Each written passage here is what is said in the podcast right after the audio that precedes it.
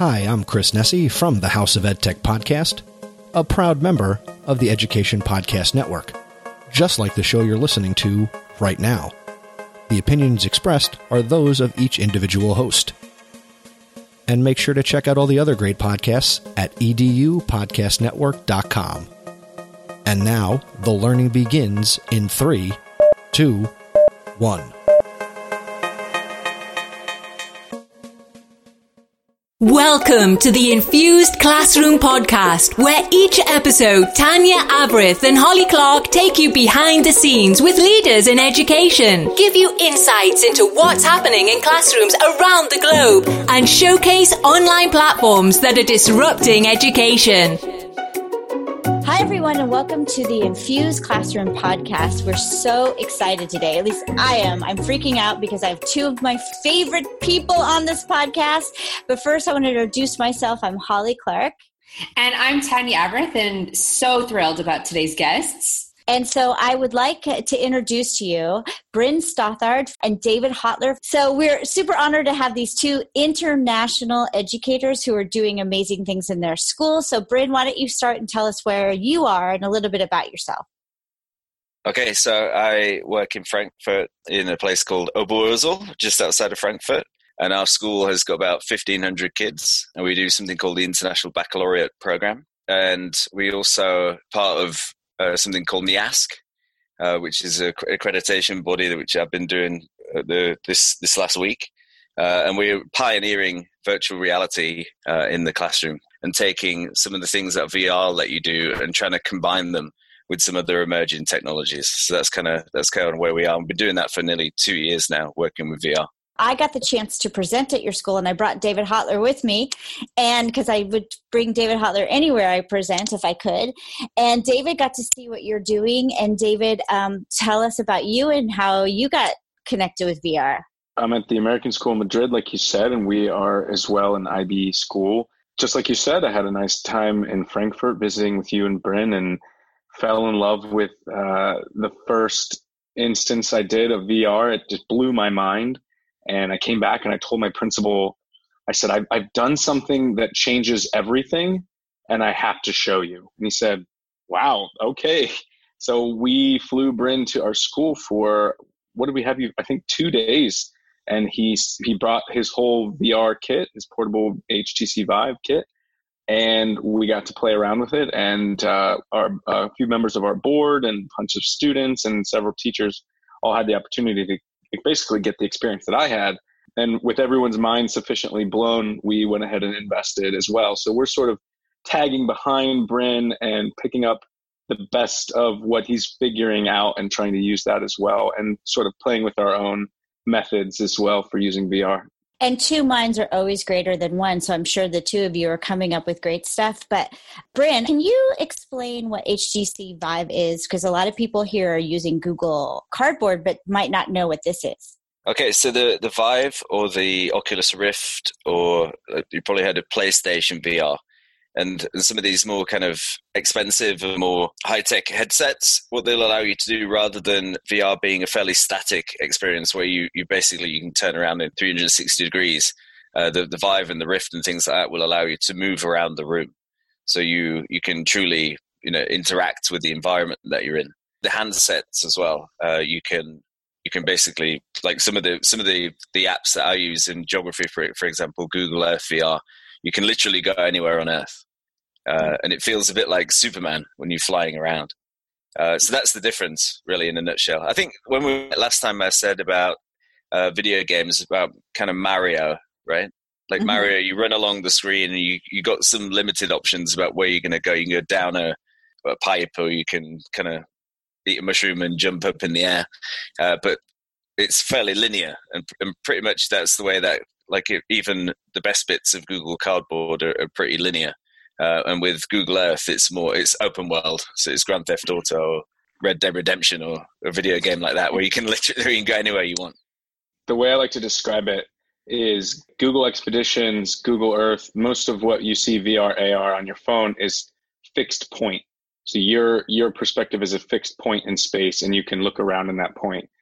And then HTC Vive is like that scene in the Matrix when Neo discovers that he's the one, and like everything slowly turns from what we see with our eyes to like all the ones and the zeros that like crawl all over the walls. Mm-hmm. And basically he realizes that his whole world is this digital reproduction put before his eyes.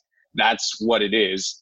Only it doesn't have to be the room you're standing in, and you can transport yourself, like Bryn said, to be floating in front of the globe and look up and look down and all around you and see this globe and have complete control of it. Your hands, you can paint things. There's skydiving apps. We have games that challenge your coordination and listening skills. It's incredible. It's absolutely mind blowing VR. It's the VR we dreamed of in the 80s when we saw those big red goggles that people would put on and saw these clunky games that they played. And we thought, this is amazing. It's that time, what we wanted it to be. Is it like Ready Player One VR? Yes, exactly. Oh, that's awesome. They, like practically for education. From an education point of view, what it does, if you think about Google Cardboard and some of the less expensive headsets, they're about consuming, right? Like the kids are essentially consuming information. Yeah. Whereas with the more expensive headsets and the more advanced headsets, and they could, like David said, they can paint in Google Tilt Brush, and they become producers of the information rather than consumers. And experiences.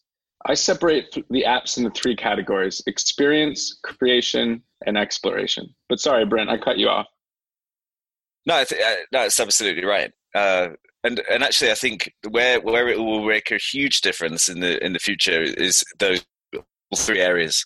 But for me, I think that the most exciting thing is the area where they can produce things, and where they can produce things across disciplines as well. I think that's kind of the potential of that is crazy. It's going to be new things we've never seen before. What are some of the things you're seeing the students produce? So if when you have a headset and you have the students consume things, the next, as an educator, the next thing is like, well, like what could we use this to actually make? And so there's apps like I said, Google Tilt Brush, where they can make things in there. And then they've made something in Google Tilt Brush, and then you think, right, like what can we do with that? Because that's not a real world object, right? They've painted something or they've sculpted something in VR. So how can we take that? Can we pull that out of Tilt Brush and can we make it real? So then you look at 3D printing. And then if you've got something, and then you go the other way. So you've got something that's real and you want to put it in Tilt Brush. How do you do that? So you can do 3D scanning, right? And then you've got this thing in Tilt Brush and it doesn't have all the functionality that you want. You think, well, now I've got that object as a digital file. I can put it into Unity, which is a game creation software. And so you have kids doing and you pull in kids from different disciplines as well. You've got different skill sets, and you're having them like really do authentic and innovative learning. That's what I've been focusing on this year. And then still doing all of the other kind of VR stuff as well, making sure that the kids get these completely different and unique experiences. But I think that in the next maybe 2, 3, 4 years, you'll see more schools doing stuff like that, where they're pulling different technologies and different ideas that probably have never not been thought of yet, or at least not in a high school. So I want to say something to the listeners, because you guys, and I know Tanya probably is not understanding this, you guys, and I've seen Tilt Brush, so I know what's happening there. And so I want to explain to the listeners what Tilt Brush is, and maybe you guys could explain it better, but from a layman's term, a kid is taking a brush or spraying art around in an immersive environment where they're creating something using some of the tools in Tilt Brush, which might look like Photoshop, but just you're doing it immersively. So you're spraying stars around, or you're doing things like that. Can you guys define that better? The way I usually describe it to people is like you're spray painting, but the paint stays right where you spray it, and you can walk around it as you're done. But the spray paint can spit out different shapes and colors and even materials. You can make your brushes react to sound. Yeah, I mean, to sit and talk about just one app in VR is almost too reviewy. Sometimes what I do, I will spend almost an hour just looking through the apps that are available because they're releasing them all the time and they're releasing updates. It's almost difficult just to keep up with. But when you start to talk about just the capability of one app and not how they all sort of start to fuse together or play into what you can do in conjunction with real life activities, it starts to really change the ballgame. And then Bryn's starting to touch on this. He's saying, like, we're going to be combining technologies to make creations that we're not even thinking of right now. And so, like, wrapping our heads around what the kids are capable of creating based upon what they've experienced, it changes the way we evaluate what a student took away from something, and also changes our own reality because of what you can produce inside of there and so quickly immerse yourself into. It's like engaging way more senses in school. Wow. What are your favorite things that you've seen kids do in this new VR that you're getting to experience? And what scares me is I hear you saying all these things like, oh, you can't believe the apps you could put together, where there are so many schools who have not even experienced this before. And I feel totally behind right now because I'm using Cardboard. But I want to say to you guys this. So I've been talking about this a little bit, but we know that next year in 2020, 5G on your phone is going to come out, and that's 600 times faster, which means the Wi-Fi is going to be 150 times faster, and it's going to roll out pretty quickly, and it's going to be in almost all countries. Like later when we talk, I want you to think about how is that 5G going to impact these things that you're saying to me right now. So, but let's go back to what are two of the coolest things from each of you, or a couple of cool things that you've seen happening in your classrooms with this HTC Vive. Something that came to mind is there's an app called Mind Show, which allows kids to set a scene up. So they pick the background, they can pick the props, they can pick the actors in the scene, and they can pick all the different types of characters. And actually, you can pull them in from Google Poly as well, so they can design new characters. And then in Mindshare, they basically zoom into the character. So the character that they've designed, if they look down at their own hands, they've got the hands of the character. If they look in a mirror in Mindshare, they've got the face of the character, and they can express as well. So one of the handsets will allow them to be angry or sad or happy or whatever. And we did a thing last year with our ESL students. So the English as second language students, so predominantly students from Korea, Japan, actually in our school, kind of all around the world. And ordinarily getting them to act in their second language, particularly when they're just new to it, is awful, right? Like they would rather stick hot pins in their eyes than do acting. But because you put them in the headset, they kind of, and they can see that they're not themselves. They can see this other character. They kind of lose a lot of the inhibition. So if you do scripting first, and because they're planning out the environment and they're putting the props in and everything, like that whole process kind of becomes fun, and it takes away all the stress of speaking in a second language, which I'm sure like all three of us or four of us have done at some point, right? Where we've had to go up to somebody in a restaurant or somebody at a hotel or something and order something in a second language, and it's awful if you don't know what you're doing. So that was super successful, and the impact of it, kids being able to kind of really express themselves in a language which ordinarily they wouldn't do in the classroom. So that was, I think that's like super exciting. I could say like 28 things right now, but I think the one thing that I'm most excited about is that I have a student who, I don't want to say is a problem maker or anything, but I think he's the most challenging student for the teachers in the class. And it's mainly because he expresses himself by getting up. He expresses himself by asking lots of questions. He's curious, he's moving, he's the kind of kid that just doesn't sit still well.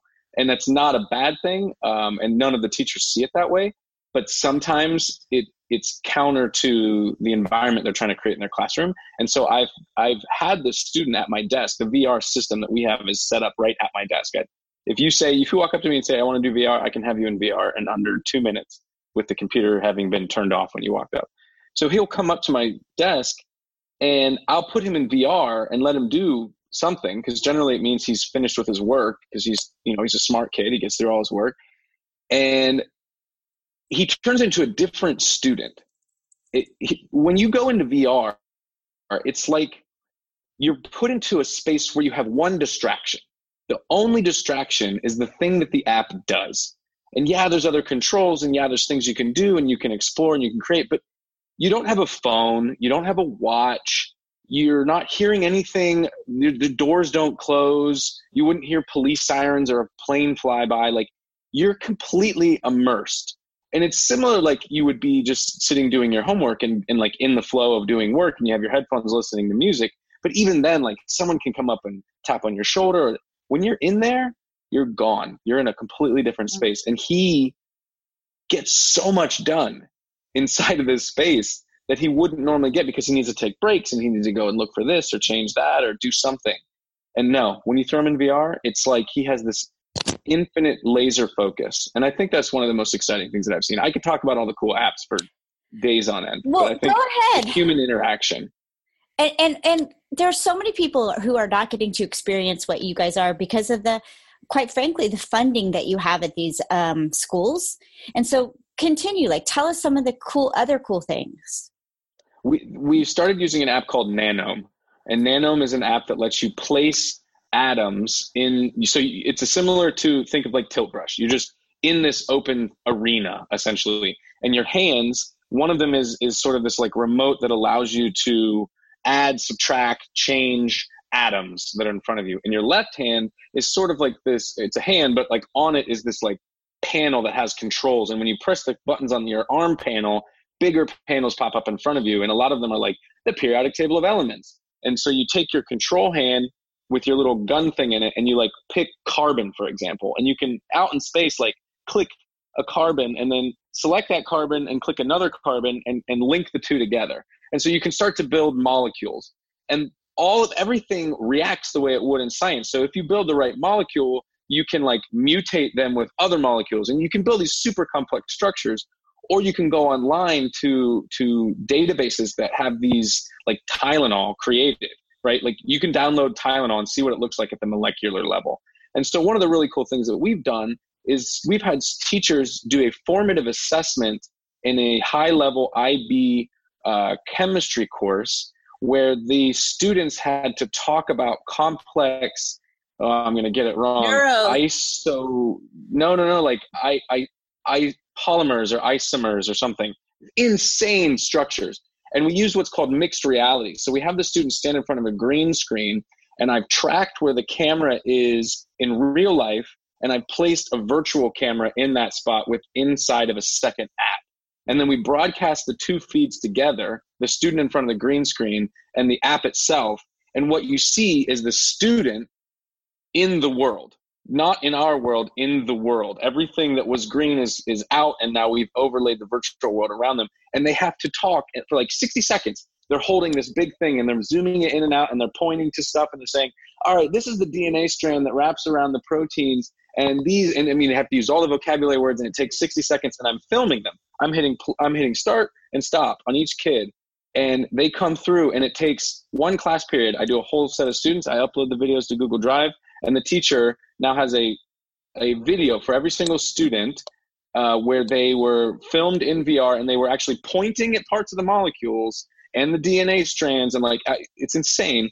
And she can sit there and mark at home, and she can do her whole formative assessment. And all she did was send her kids to my desk in groups of three. David, is that the thing I have on my blog? Yeah, that's. Okay. I think you're looking at one of the students talking about one of the neuroplasm is something. I don't know. It's nuts. And I actually am adding that to the Chromebook Infused Classroom. I hope that's okay. So, Bryn, your turn. So yeah, Nanome is super cool, and for biology as well, because they can make proteins. I think it was a biology class. That's super interesting that you do using that mixed reality as well, and using it for assessment, and like the students there have gained an entirely new competency, right? A super high level competency, as well as doing their normal assessment. Because you could just give them a past paper, right? Do the same thing, but they've got so much more out of that, and they've learned so much more. the alternative is a flat thing that they have to label. A one-dimensional compared to three, or you know.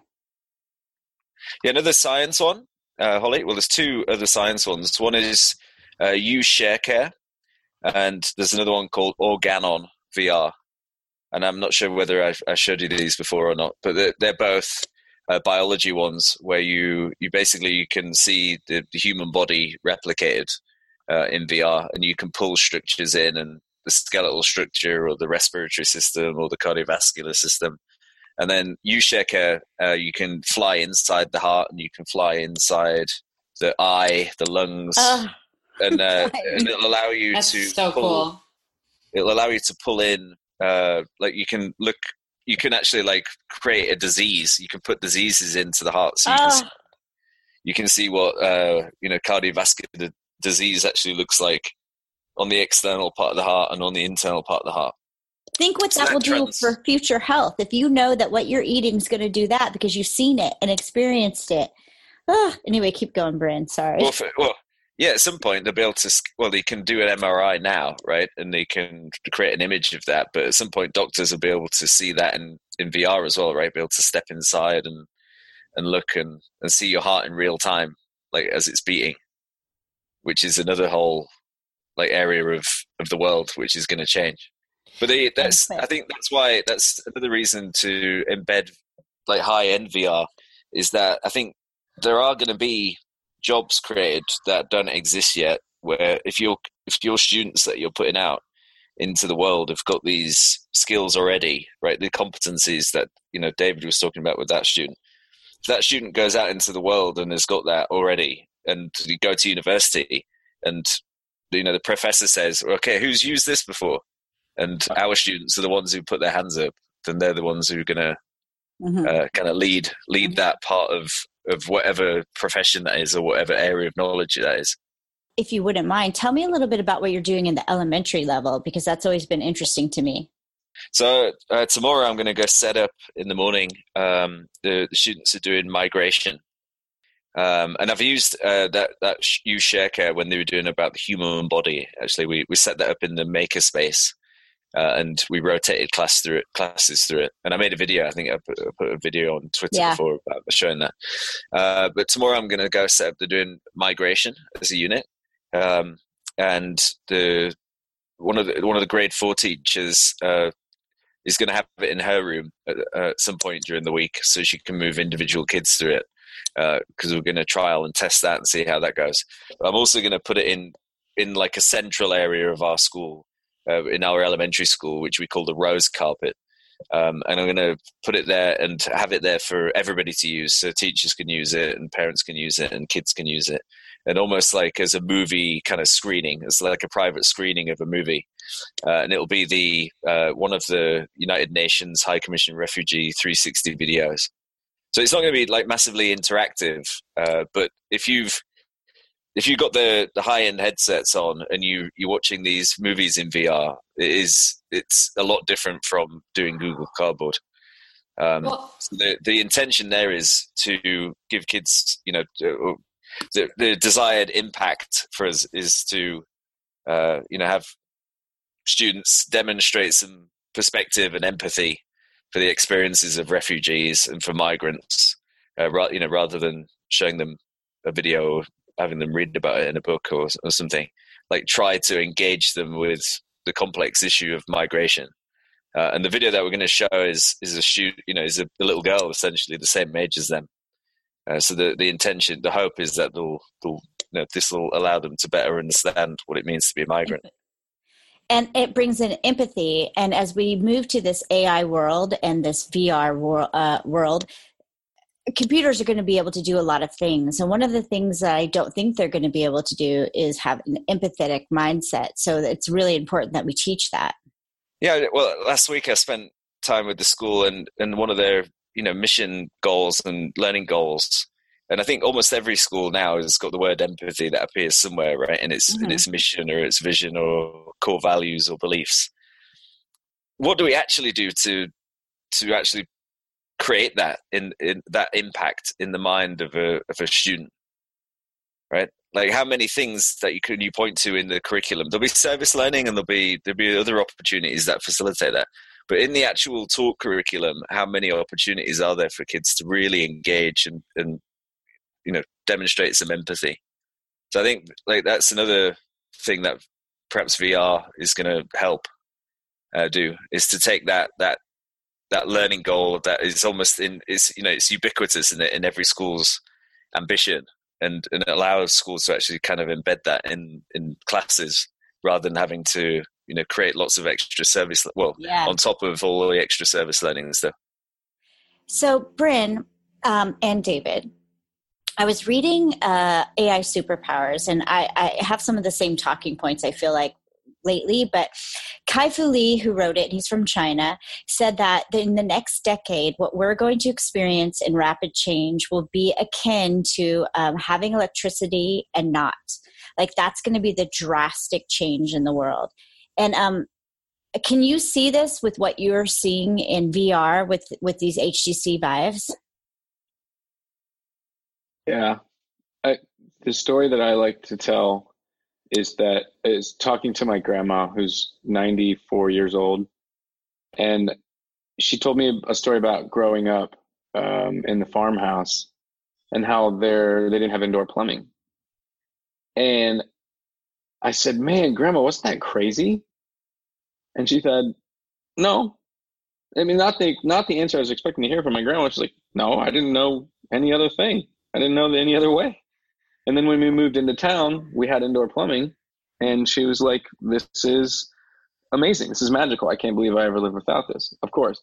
When I put a headset on a high schooler, I can almost mouth what they say, lip sync the reaction of every single kid that I put in this. They go, "Wow, whoa, cool. Can I?" And they take their real hands and they go out and try and touch something. But when you put it on a little monkskin kid, when you put it on one of the littles, they're not even that blown away. They're like, "Oh," but it's cool to them, but they haven't lived long enough without it. And so, yeah, I mean, I think as soon as you start to see these become more widespread, it's going to be hard not to expect it. Just like when we started teaching and we would show a video in our class, and we wanted the students to be like, "Guys, this should be blowing you away. This video is amazing. I would have lectured on this for 45 minutes, and you can see this 5-minute video and you get to learn all about it." What Bryn's talking about is just the next step to that. I don't know if I consider having electricity and not having electricity, because I think that what that person isn't keeping up with is the rate at which technology makes things available. Processors are getting so good. They're talking about the next Vive being released, not needing a computer. Like the processor is in the headset, and you would just need the headset and cameras track your body in space. The biggest problem right now is you have this big, long umbilical cord attached to a $2,000 computer sitting on a desk somewhere. The Vive really isn't that expensive, Holly. You can go out and get a Vive package used for $300. They're not that much money. Yeah, but you have to hook it up to a computer. You have to hook it up to a computer with a ball and graphics card. That's the problem. The access has nothing to do with the actual new equipment that's out there. It's not even really what we're talking about is 2 HD screens inside your eyeballs, right next to your eyes. And then these just infrared trackers that are just shooting waves at you and tracking where you are in space. The technology isn't that mind blowing. What allowed for it was the graphics cards in the computers and the HDMI cables that ran to your headset. That's allowed this to really come about. Have you guys seen Google Stadia? No, tell me how you saw that. So I think what they're going to try and do is, how PlayStation or Xbox, you have to buy a system, don't you? You buy a piece of hardware, and then you have to buy software. And in the olden days, you used to buy a CD and you'd stick the CD in. And now, with PlayStation or Xbox or whatever, you go to the store and you just download the game. And you have a copy of the game on your hard disk to run it. But Google Stadia, basically, what that does is they're predicting that the internet will be so fast that it'll just be able to stream a game. And you won't need a device. You won't need, you'll need a controller. So they have a controller with a Bluetooth connection. So think about what's got Bluetooth, your MacBook, any phone. Most TVs now, right? Most smart TVs have got most TVs have got Bluetooth connections. And so Google Stadia, you'll sign in, just like you sign into Netflix or some of the streaming service, and you'll be able to play every game instantaneously, just through the speed of the internet. So I think, like, if you think about, like David said, really a headset, what it is just a high-def screen. And the computer and the graphics card are the things that are doing all the work. But if the internet does all of the work and you're just streaming the images into the high-def screens, then you remove all the need for the hardware. So I think that ultimately that's kind of what's going to happen. I think here's my prediction. I hope this is recorded. Apple bought Beat. Here's what's happening. I would say in the next 5 years, you'll see an Apple VR headset that connects to exactly what Bryn is saying, that type of network that's got Beats audio built right in. It's going to be beautiful. You'll start to see companies dropping their own headsets. Kids are going to have their own headsets. It's just going to become like a laptop, only now it's a headset. Because there's even apps that you download that are just a virtual desktop. Like, you've got multiple monitors in front of you that have like Google Chrome on them. They each have like a little keyboard in front of them. You can even have a keyboard in front of you in real life and just type on it. Like, already you could just sit with a headset on at your desk and be at a better desk. Bryn and I had a conversation a while back where Bryn said something about VR being confrontational. And I want to take that and go into episode 2. I think we've learned a little bit right now about VR and what it's doing. I want to say goodbye and head over to episode 2, where we're going to talk about, is VR confrontational, and why this statement, because I think there's really good lessons in that. So thank you for joining us on part 1. So we learned a little bit about HTC Vive. We're going to continue the conversation right now in episode 2. Thanks so much, guys. Thank you for listening to the Infused Classroom Podcast. Make sure to subscribe to the podcast on iTunes or anywhere you get podcasts. Keep up with the conversation by using the hashtag Infused Classroom on Twitter and Instagram. And make sure to check out infusedclassroom.com. See you next time.